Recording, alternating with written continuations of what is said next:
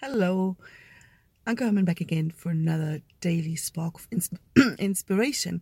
Early morning one today. You can hear my voice is still kind of like, um, I'm in my car because I just arrived at the place where I take Tai Chi classes. And it made me think again what is it? Because I've started these stages, I found them more or less by accident, talking to a neighbor. So it's always good to talk to people. And, um, and I found them in November and I've not missed the class.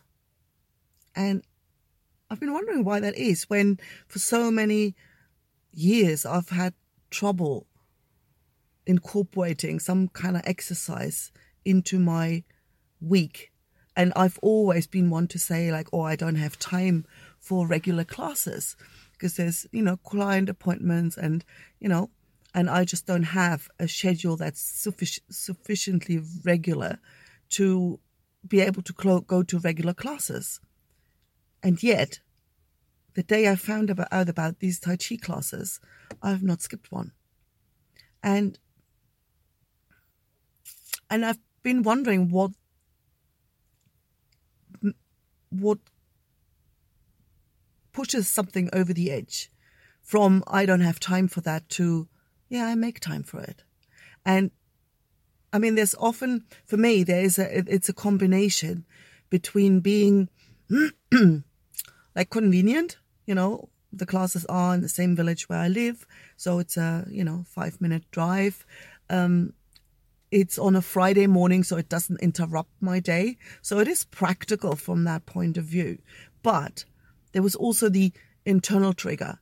And I remember a couple of situations lately where I'm sort of bending forward and, and feel like, oh God, I feel stiff. You know, and I'm like, no, I'm not, I'm not ready to resign into, you know, being old and stiff. You know, so that sense, no, no, I kind of need to move my body more really became from a, yeah, yeah, I should do this to, no, I'm going to do it. In that moment, that moment where I kind of bent forward and I like, oh shit, this is like heavier than I thought. And